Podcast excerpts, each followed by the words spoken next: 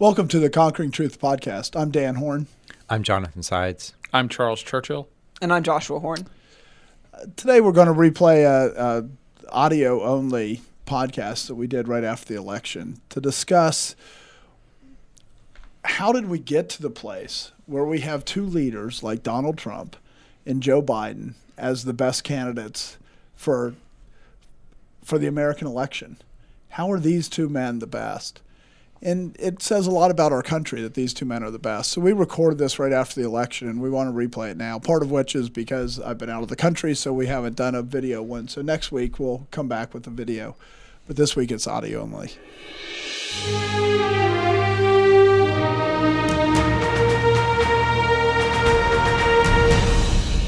This evening, we wanted to have a discussion about our nation, and we've just finished an election, and we've had two candidates, both of whom have pretty serious character flaws.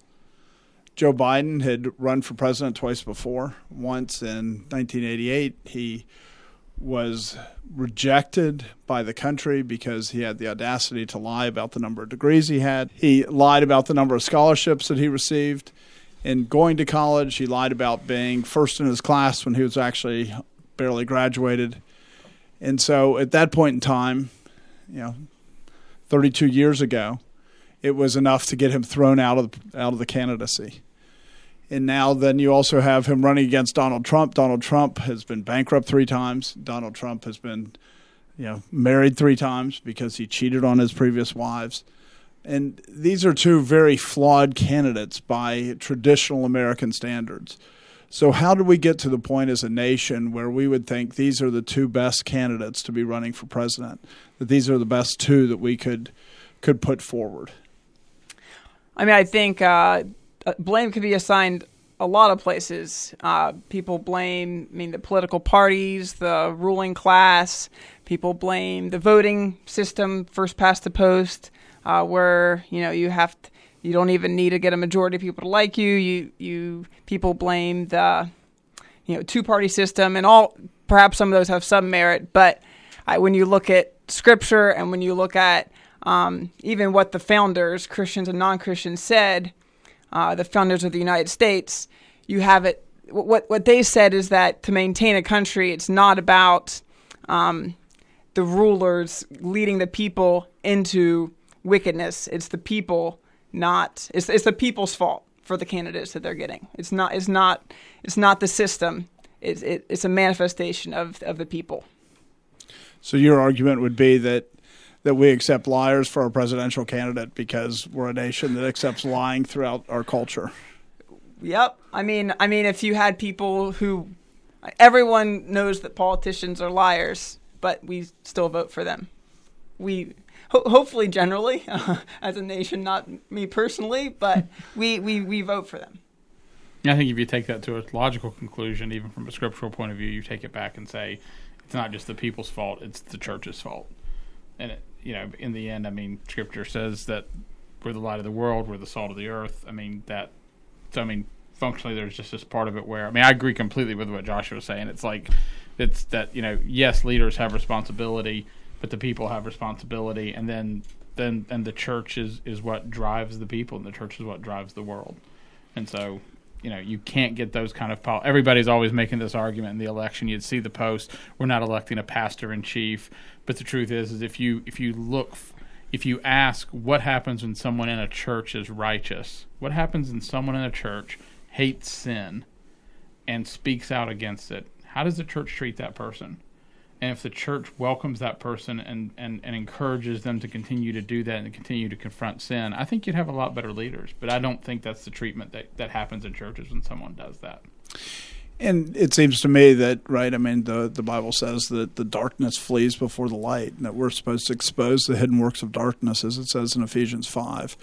And so the way that you get to a society that accepts these things is that the church has to accept them, and it has to not be shining forth the light to cause – to cause the darkness to flee. Yeah, if you look at uh, Proverbs 18:28, in the multitude of people is a king's honor, but in the lack of people is the downfall of a prince. And there it's talking about it's talking about kings, it's not talking about elected officials, but you see that uh, one I think one application you can draw from that is if the people aren't following the prince, the the prince can't maintain his power. Um, it- Right, it- it- it's the people and the church. The church leads uh, leads the people, leads the society. But but even if you have a totalitarian leader, he needs to maintain some level of popular approval. Well, we even see that right now with the protests going on, is that it doesn't take many people before you overwhelm the government's ability to do anything. Because you have a thousand people protest and you've well overwhelmed the police force that's trying to stop them. So, how do they actually control them? Unless they just do mass violence and kill them all, and then they expect that they would lose their position, the government would. So, the people frequently forget how much power that they have to actually constrain, and so they don't try to constrain but then they complain about their leaders anyway.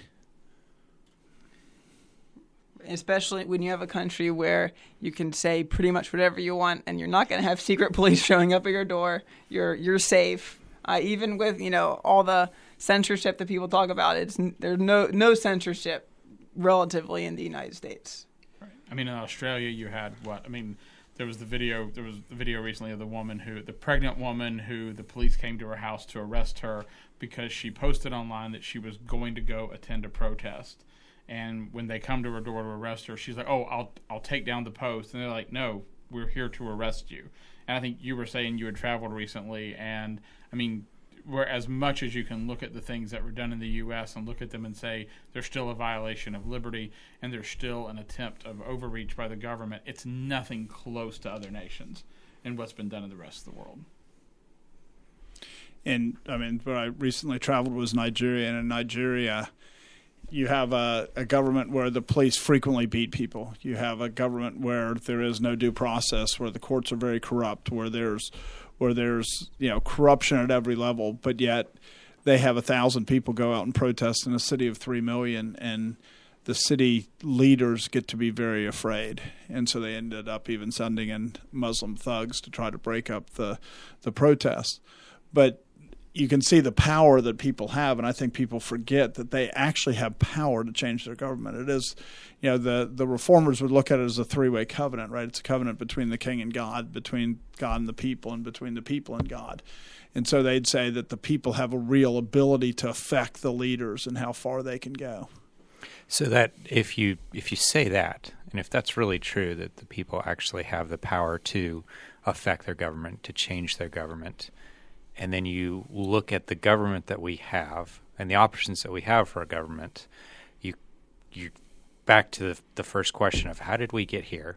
How did we get this government? And why is it that the government options we have aren't really that much more attractive than they were four years ago or eight years ago? They well, or- seem to get worse, don't they?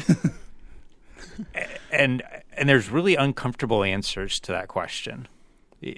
We are a representative democracy, and when we look at the options that we have for representing us, and none of them are attractive, you have to you have to take that to its logical conclusion and say, well, those are representations of what we are as a people, and the way that you get lying, corrupt options is by being a people who tolerate, embrace, participate in lies and corruption.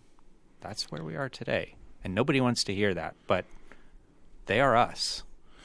and we have to take that and not just make that the society, but that's also where the church is, right? Because the church shines forth light. And how much does the church accept lying? How much the church accept in its leaders corruption, right? God gives us very clear requirements for leaders, but those usually aren't the requirements that people are looking for. They're not looking for, you know, somebody to be the husband of one wife, to rule their household well, to be hospitable, to do the things that it says in 1 Timothy 3 and Titus 1. Instead, they're looking for somebody who's magnanimous. They're looking for somebody who speaks well and is articulate, somebody who holds their attention, somebody who says the things that they want to hear instead of saying the things that that feed them and strengthen them and edify them like they're supposed to.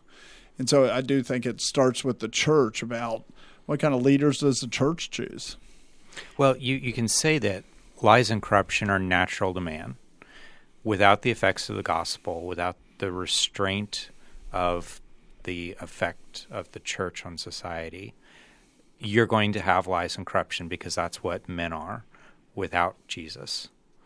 And there was a time when there was a lot more gospel in the country. There was a lot more restraint on sin. And as the gospel is diminished and as the restraint on sin is diminished, the effects of man as just man are showing themselves. And we all look around and say, Where did this come from? It came from our hearts.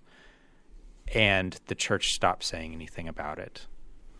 And I do think it even comes from someplace, you know, different than that, not different than that, contradicting what you're saying, but there was a point in the the 60s and the 70, 70s where there was a, a legal movement to drive the Bible out of schools. So before that, you look when when public schools were established, they were mostly established so that Roman Catholics would be forced to read the Bible. That's why we got mandatory compulsory education. And then 100 years later, the movement comes to remove the reading of the Bible and some of these numbers that you look at them, if you look at charts of the increase in in uh, you know fornication, the increase in theft, the increase in across the board, you can really tie it back to when the country stopped. Everybody in the country through their you know schooling stopped reading the Bible so that they aren't familiar to with what God said. So, you know, when we think about the gospel, it's very easy for us to think about the simple gospel, right? Jesus Christ died and was resurrected on the third day. But the fullness of the gospel is the word of God. And just removing the word of God from society is how we get the leaders that we're getting, or certainly part of how we get the leaders that we're getting. You look at some of the the scandals that people will accept, you know, politicians you know doing. I mean, in North Carolina, you had a a Senate candidate who got you know almost within a few percentage points of winning, even though he was having adulterous affairs a few months ago. But still, you know, almost half the people are voting for him. Um, but why is that? Well, you look at how uh, churches handle um, scandals in the church leadership. It might be a little better than that, but not much, not biblically. And, the and so, how can you expect? Uh, how can you expect you know secular voters to handle things better than many churches do. And I know of a lot of churches that have split because the pastor was caught in adultery, and half the people go, "But he's a great preacher. He's cried. Why would we throw we him out as a pastor?" Him. And the other half goes, "We're starting another church." I mean, that's pretty common. So I'm not sure the church does deal with adultery among right, the pastorate right. that much different than the world does. Right, they don't deal with it much differently than Paul writing the letter to the Corinthians, right? Saying this is how you is some of you are sitting here celebrating that this is the grace of God. I mean, if you look at the church in America, I mean, if you even take a step back, if you look at every single church, you can say, I think you can say that every church is an argument for what it looks like when the Holy Spirit is empowering people to resist. You know, the, it's an argument for the effect of the Holy Spirit on people, and that's that's pretty scary when you think about the change that's happened in the church over the last hundred years there's been a shift from saying that the Holy Spirit takes people and makes them holy to the Holy Spirit takes people and causes them to sin and just keeps forgiving them of those sins over and over and over again. I mean that that that's been a huge change in the American church and it's been just a massive shift in what the church is arguing that it means to have the Holy Spirit. So if we go back even to the founding, you have someone like John Adams, um, founding father, and there's you know, no reason to think that he was a believer. There's a lot of reason to think he wasn't a believer, including his own writings. right? Yes, yes. But I mean, but he said um, at, when he was president, we have no government armed with power capable of contending with human passions unbridled by morality and religion. Avarice, ambition, and revenge or gallantry would break the strongest cords of our Constitution as a whale goes through a net. Our Constitution was made only for a moral and religious people. It is wholly inadequate to the government of any other. So there you even have uh, a non believer um, recognizing that without morality, without religion, without Christianity, we're not going to be able to maintain um, maintain the country that we have, um, and which you know that that is even more true for a country that is based on the power starting with the people and working up through the states up to the federal government, where the leaders are elected, where they're not. It's not a monarchy. Um, so there, even, we have even stronger responsibility to, because the leaders ultimately can't control us. Because every, even less than normally, because every two, every four years, we're appointing new leaders. Uh, so there's even less control. I mean, ultimately, a, a king can never keep a wicked people in check, but there's even less chance of that when you when you're electing them. And one of the one of the basic risks of a republic or a democracy, and it's worse with a democracy, but it's also true for a republic, which is kind of where we are, is everybody's trying to divide the spoil. And so everybody's trying to get there, right? You vote for Republicans because you want to pay less taxes. You vote for Democrats because you want to get more stuff from the government. And so everybody's just really working to divide the spoil. It's really easy for us to say a Republican form of government is the best form of government, but that's only true for religious people.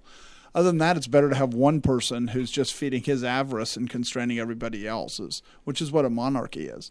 And so you look at it, the history of the world, you're going to go to monarchy if you, if as a republic you break down and stop having morality. I mean, that's what happened with the Roman Republic going to the Roman Empire if you lose your morality and you lose the sense of, and granted, theirs was a very idolatrous morality, but it was still the idea that there was a proper way to behave and you had to behave the proper way. But when you lose that sense, the monarchy is a blessing of God because it stops being 50% trying to steal from the other 50% just becoming one family, you know, that's getting enough for themselves and trying to constrain everybody else's avarice.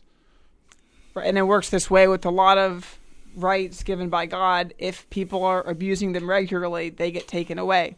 I mean, why do people, whenever they're pushing for gun control, it's because someone is using their rights wrongly. If you have a country where no one is, you know, using their right to have weapons properly, your peop- the government's going to come and take people's weapons away because if if if more often people are abusing it than using it rightly, you're it's going to be lost. And, and the government's always going to grow.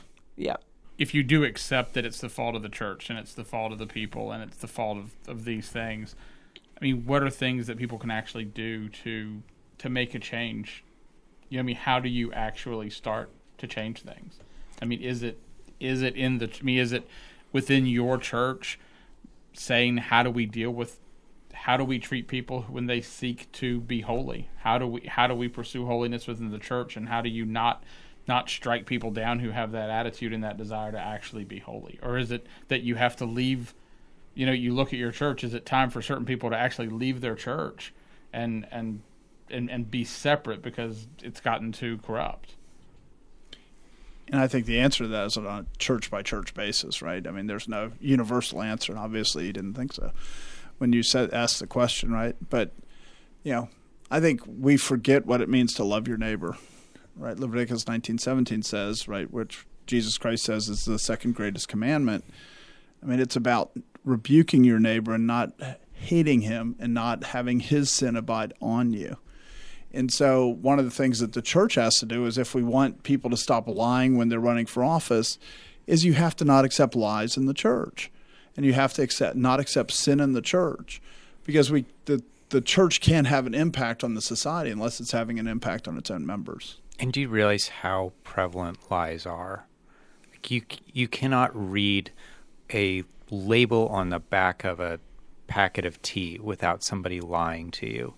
You know, and and it's just all over the place. We are we are swimming in lies everywhere because the church stopped caring enough about the truth to say lies are a problem.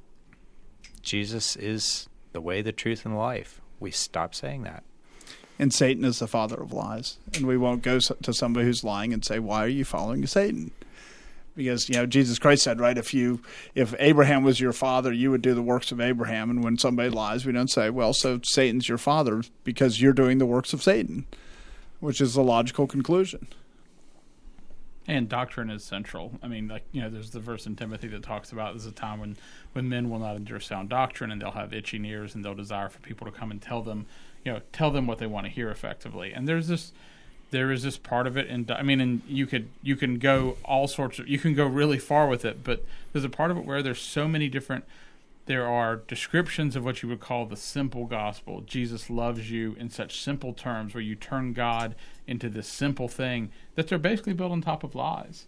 I mean they're effectively lies about who god is. They're lies about the complexity of god they're lies about what God is trying to achieve. They're lies about the ministry of the Holy Spirit and what the Holy Spirit does in the world. And I mean, so there's there's lies that are effectively there to def- to deny true doctrine, and and I mean, and that's that's core. I mean, that's this is this is below even the level of of line within. You know, someone just tells a lie to cover something up, but they're suppressing the truth of God's word and unrighteousness, and they're preaching it and teaching it to people. And I think that's that's pretty key.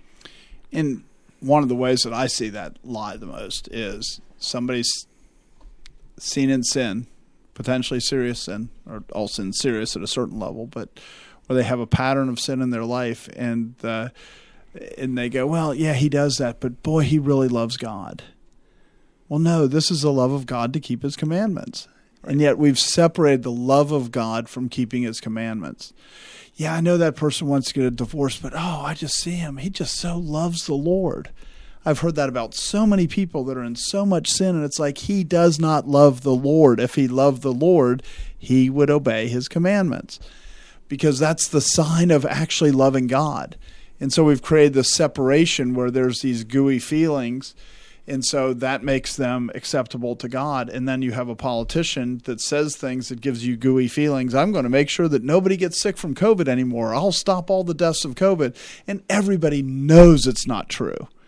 But they don't care. They just want to hear something that gives them warm fuzzies. Yeah, and to loop back to, to Jonathan's question, I mean, how if if we take it beyond the personal, stop lying, stop doing these things that we're seeing in politicians beyond the church, stop in the in the family, stop stop stop it wherever possible in those areas. But how do we actually affect the government? I mean, I think that, and and uh, you know, I we're not necessarily speaking from experience here, but the best way is to start local. I mean, you're going to have a lot more influence on that. I mean, we saw it a bit with uh, with the coronavirus stuff. You know, the the county commissioners where we are, we're putting some really strict um, uh, restrictions. restrictions. on churches. Um, even like saying you can't do the Lord's Supper, you have to do it in this way. And I mean, people, right? People from the church wrote to them, and you know, I'm sure plenty of other people did too. And we don't know their motivation, but they stopped. And you know, you're going to have a lot more influence if you're speaking not to the president, but to your your local government and, and, and calling them out when they are violating God's law, when they're violating, you know, mor- morality, um, is, is going to be a lot more effective the smaller the, the area you're speaking to is. And I think when you think about it, it, I mean, one of the reasons why you should start small is you should start wherever your authority is because honestly, it's in God's hands. It's in God's hands to make it have a larger effect. I mean, if you look in Scripture where God calls something to have a larger effect, it was because He ended up shining a spotlight. You know, He would shine a national spotlight on someone who was obeying Him, and He would bring their actions to the forefront. It wasn't that they had this, you know, five part plan to bring this to the nation. It was they were obeying God where they had authority. They were obeying God where He had put them and in the scope that He had placed them. And and it's in God's hands to make it to make it larger than that. And I mean, he he can lift you up at any given time. He can he can bring things to a point. And people talk about the parable of the talents, and they don't usually talk as much about the parable of the minas. The parable of the minas, it's a parallel parable but in the end, it's the one that was faithful with five is ruling over five cities. Right. The one that's faithful with two is ruling over two cities. The one, I mean, so God in that parable, Jesus Christ was even tying it directly to you're faithful with the things that I've been given you, and you will you know he will grant authority right. and and we want to just skip and i've seen this happen so many times i've talked to people who have done you know videos and stuff for like congressmen and stuff and they say everyone that gets in there when they get in there they immediately get corrupted well so many who run on a as a christian quote unquote what they end up doing is they think they should skip being the county commissioner. They think they should end up skipping working in the executive branch at the state level, running for governor, doing all the things. They should just be able to skip ahead because they're a Christian if we want to actually change the government. And I would argue first that the the timing for this is that we should still be focusing on on reforming the church because that has to be the precursor. But then once we reform the church and people start to get into running for to be the civil magistrate, they should start at the bottom like everybody else does, and not think somehow they're special and that they don't need to be faithful with little. And there's good reason to start with reforming the church because pretty much everywhere at any time in history where you've seen the church reform, it's put pressure on the world outside the church just as the natural consequence of the Reformation in the church. So, for example, right now, I could, I bet you would say that there's, uh, there's, people don't really know what a qualification for a person to hold public office actually is. Much less, a, you know, the Bible says things about this, and we can look at those. You can go to Exodus 18. But if you wanted to just poll people in the street and say, what would make a good president, do they have a really coherent idea about what that would be? Is there a political philosophy behind what they think would be a good president? What what really makes somebody qualified to do that? And I don't know that you could really find that people have thought that through. But if you ask somebody what makes a good pastor, what makes a good elder, are they going to inside the church are they going to have a better answer? Are they going to be able to go to the Bible and say, here's what it is? And if you start there, if you say, well, what does the Bible say about these things? And that's always the place to start. What does the Bible say about these things? What qualifications does the Bible give for somebody to lead a church? If the church got that right, then I think it might take a little while, but all of a sudden down the road, people would say, well, what does the Bible say about qualities of leadership in general, qualities for a civil leader? But the reason we don't care about civil leaders, which honestly are much lower offices than the offices of elder and pastor, then why should we expect that the culture is going to get things better than the church does? And if you look at what look at what people do if you ask that question, I think typically what you'd get the answer is, well, he's going to cut taxes or he's not going to get us into wars. And it's going to be a checklist of things a set that of positions. they want. And it's the things that they want, as opposed to say, and, and it's interesting because somebody did a study, and I read this some years ago, and I can't quote the study, but but the form of the study was almost everything that they ran on things come about in their presidency that defines their presidency that has nothing to do with the issues that they ran on. For instance, COVID, coronavirus, coronavirus right? That is not what Trump ran on. But you go president after president after president, it comes out that the major issues in their presidency is not what they ran on. What it what matters is their character and what their philosophy is. How do they decide what is right? How do they decide what is wrong? and people want the same thing for a pastor, right? They want I want him to make sure his sermon only goes 25 minutes, right? That's a really important thing because I want to make sure that I get my lunch on time and you know, they're they're coming up with a checklist of things that they want for a pastor instead of saying what does the Bible say. And so then we kind of take the same thing and do it in the state that we're doing in the church. So yeah. you're saying that if if our qualifications for pastors are really that they are engaging and charismatic, if that's what we think really makes for the best kind of pastor, is it any surprise that we elected a reality show celebrity as our president? And we want a pastor that that tells you what you want to hear instead of what hurts. And guess what Donald Trump ran on? We're going to be huge. We're going to you're going to get tired of winning. Right? It's the same exact thing that pastors run on for their positions. His big mistake was not casting coronavirus as microbial immigration. Thank you, Charles. wow. Okay. uh, you have something to continue after that. oh yeah.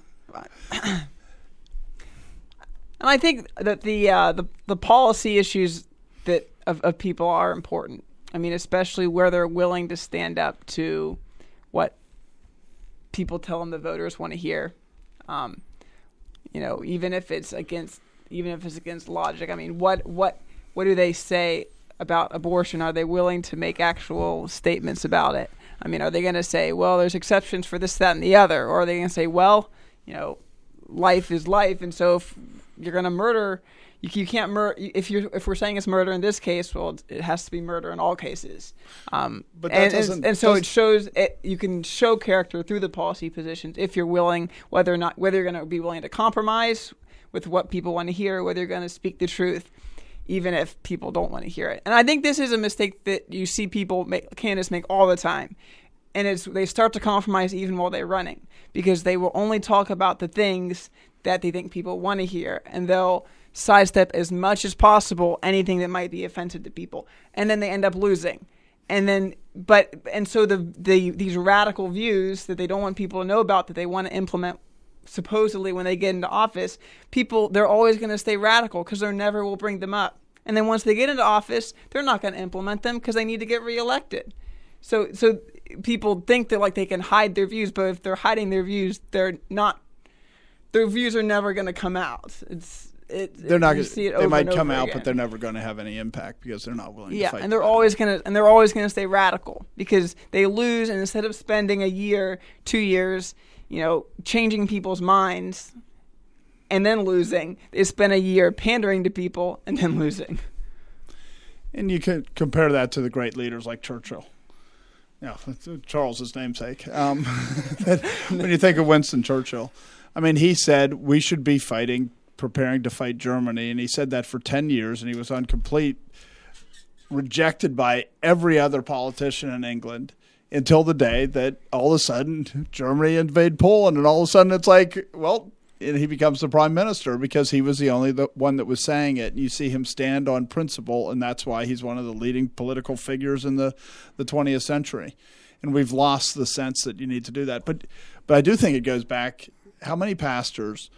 You know, I've gone to pastors and said, okay, so this is Sanctity of Life Sunday. Why don't you preach against abortion? Well, you know, a quarter of women have had abortions, almost certainly people in this congregation. And this was the most conservative or one of the most conservative churches in the county. Of I think there were 73 churches in that county, and it was one of the most, one of the two or three most conservative. And he said, "But there's women here that have had abortions. If I start to speak about it, it will just hurt them too much." Instead of saying, no, that's why you need to speak about it, because otherwise, how does their hurt get healed? It's the same parallel as with the political. You never move people unless you're willing to take positions and say, here I stand.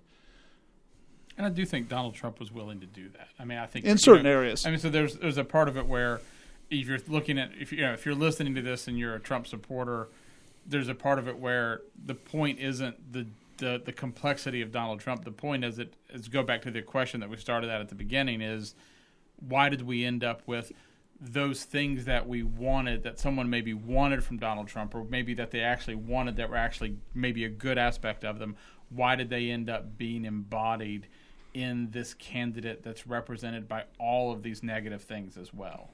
Why why is this the choice? Why is this the only place to find those positive things that someone wanted why did that be the candidate that was chosen And why did he have to run that he wasn't a politician? Because everybody assumed if he was a politician, it meant as soon as he got into office, he would compromise. Right. And he would change his positions because he wasn't basing them. Now we hear he's, you know, for Donald Trump, it's not based on character either. It's based on experience, on, you know, mon- monetary wisdom, on those type things. But everybody said he's not a politician, so therefore he might actually do what he says. Right. Because our assumption is other politicians won't. Right. Because the truth is, some of the things that you really like about Donald Trump, in a sense, his willingness to fight, his willingness to wade into an issue. I mean, some of those things would be good in a pastor. Some of you know, there are these things where you Hopefully, with a little bit more uh, Right, no, but I mean- restraint Allow- in terms of right, but there's this part of it where, right, without the line. But I mean, and but you look at it and you go, wouldn't that be fantastic? But that's what I mean is if you had someone like that in the church, if you had someone like that show up in your church who was willing to fight for righteousness, but he was going to, I mean, if and you're not listening, care what you thought. Right. And he I mean, if you're listening, he's going to point out sin in your life and tell you you need to stop it, something that you're comfortable with. What would you do?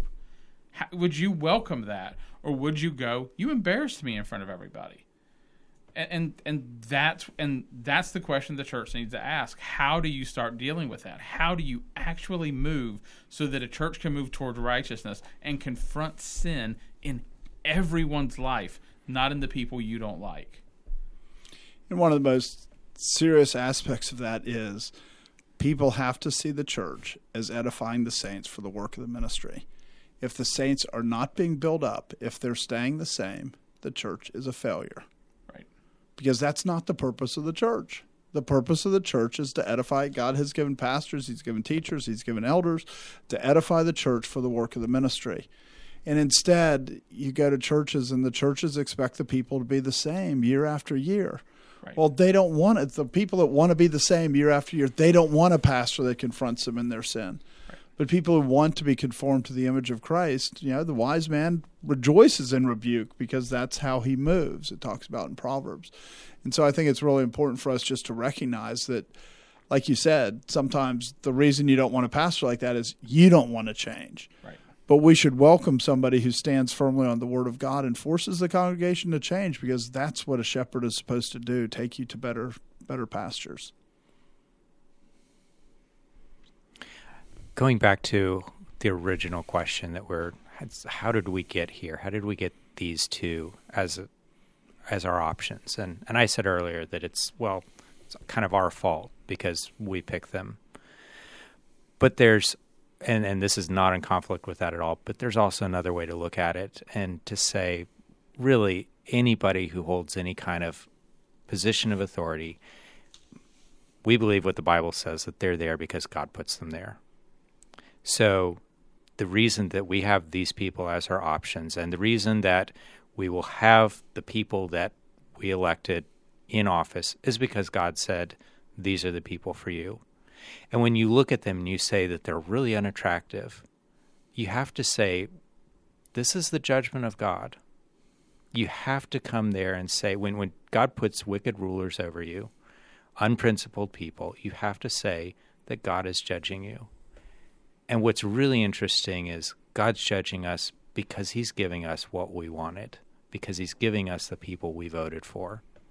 Right, which is exactly when they uh, when the Is- Israelites are asking for a king. It's exactly the same thing. You know, God through Samuel tells them the king is going to do this and this and this. He's going to enslave your son. He's going to tax you, and they say we want it. You see it right there. I mean, they're asking for the judgment. They're being told you're going to get judgment, and they're choosing the judgment. And we do the same thing. We don't have God speaking to us, but we have the Word of God, and yet people choose judgment. And I would even, we choose, to me, I see a real distinct turning point in the United States, and that was with the Obergefell decision, where the Supreme Court, you know, something like 55, 54% of the people were against homosexual marriage. In five people with black robes, somehow the black robes makes them to have an authority that wasn't given them by the Constitution decrees that every state's wrong and decrees that every state is going to have to change the definition of marriage. And the church didn't go, no. And you look at the candidates, even, you know, President Obama, he was a senator. He had some background. He, you know, he had been running for office for a long time. He was a, a community worker. You look at all the candidates that came before, and it seems to me that there was a distinct change with Hillary Clinton, Donald Trump, Joe Biden. These were people that 20 years ago could never have even considered getting elected. We've been turned over because we don't want to retain God in our knowledge, is what it says in Romans 1.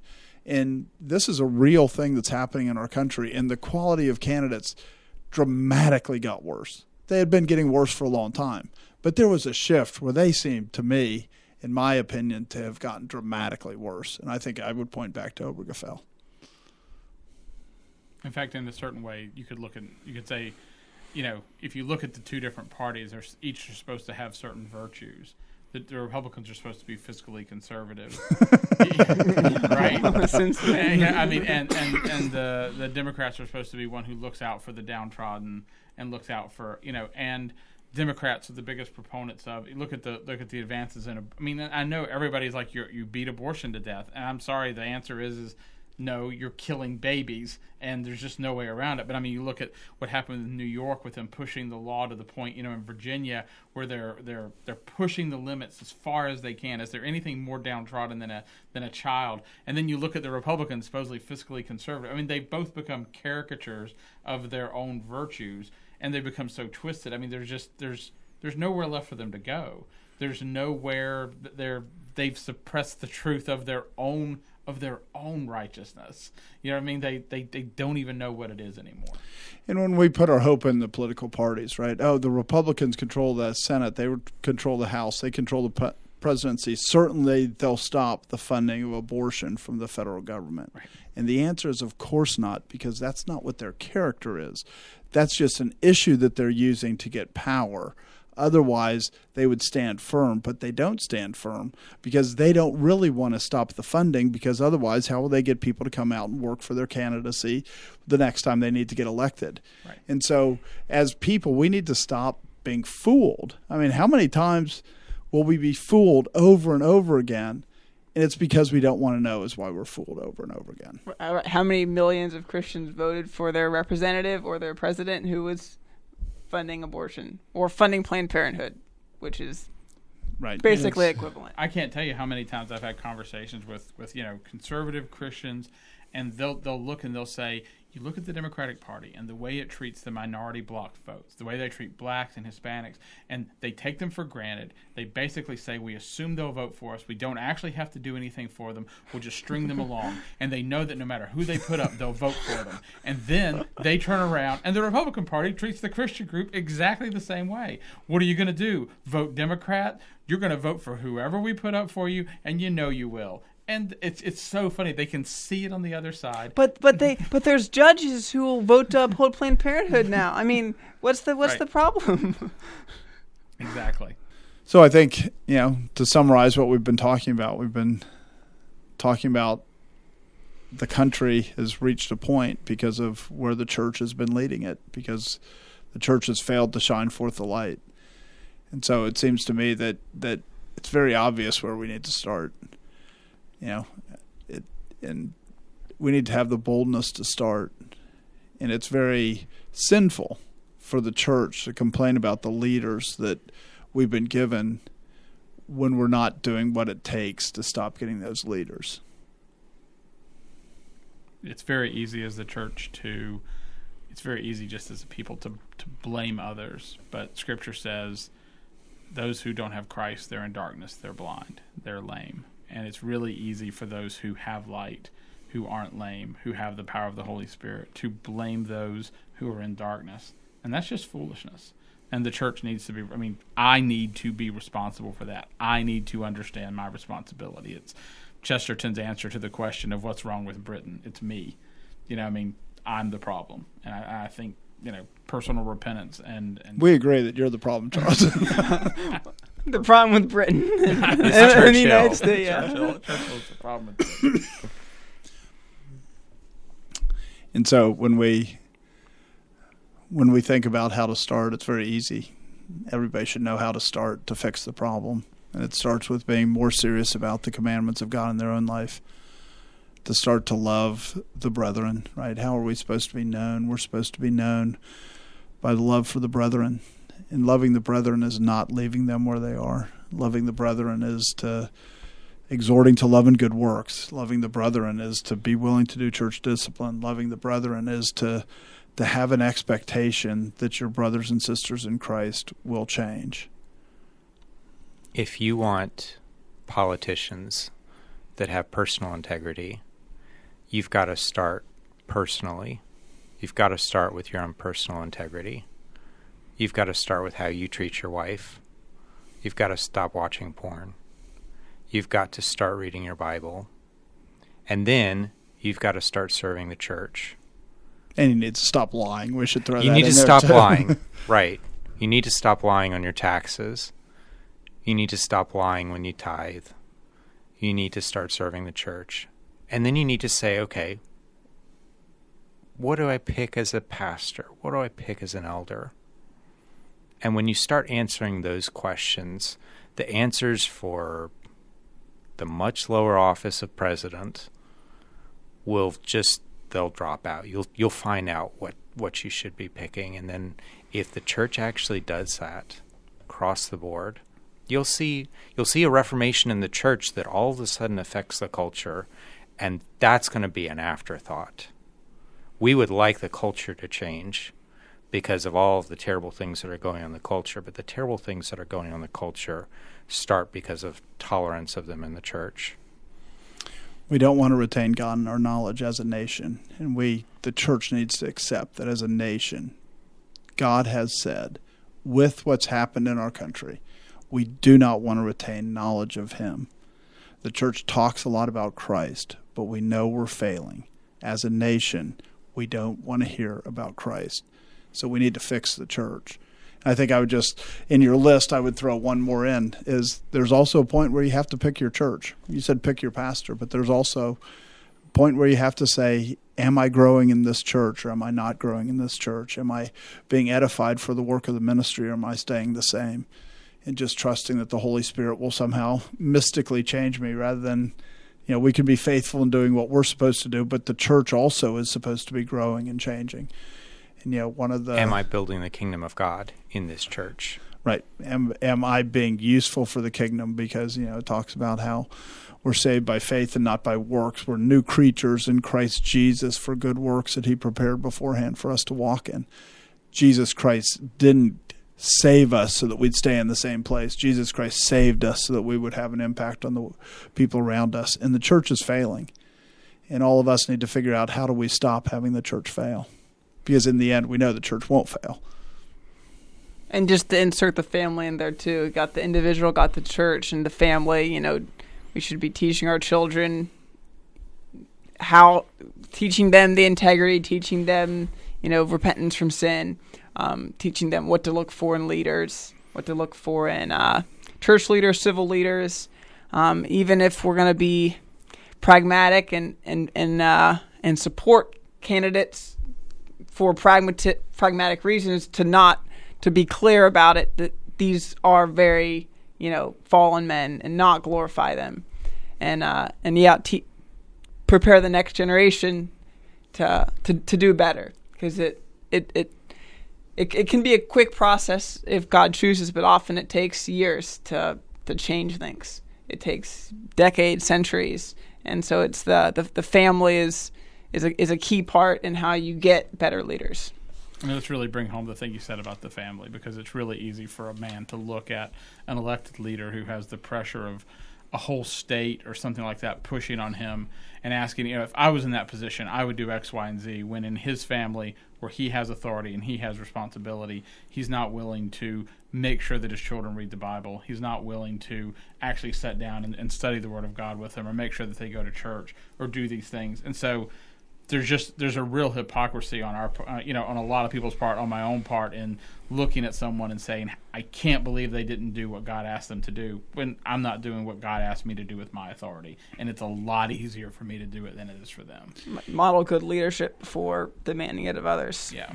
And also teach your children that it's not all about just fulfilling their wants because most of the politicians get into politics or end up being in politics for the sake of having power, not for the sake of doing something, because they're more interested in their own wants than they are in serving others.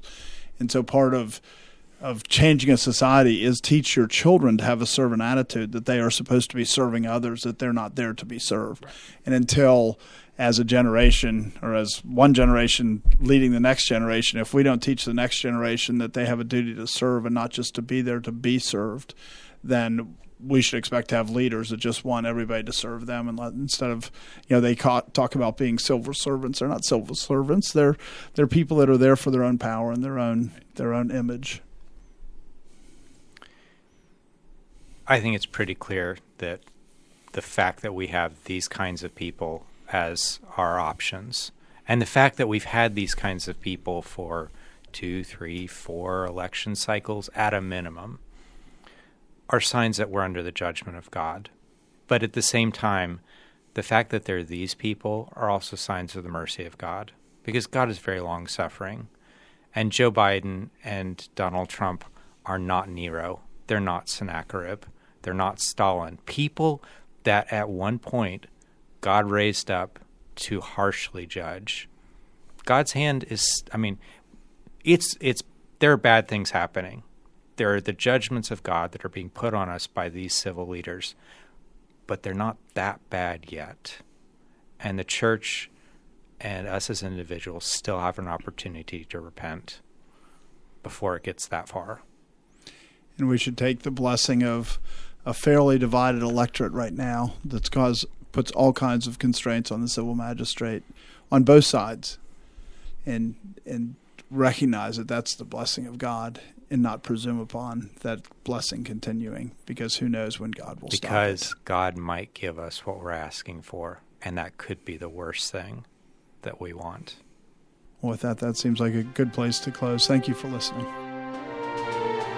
This has been The Conquering Truth, a project of Reformation Baptist Church.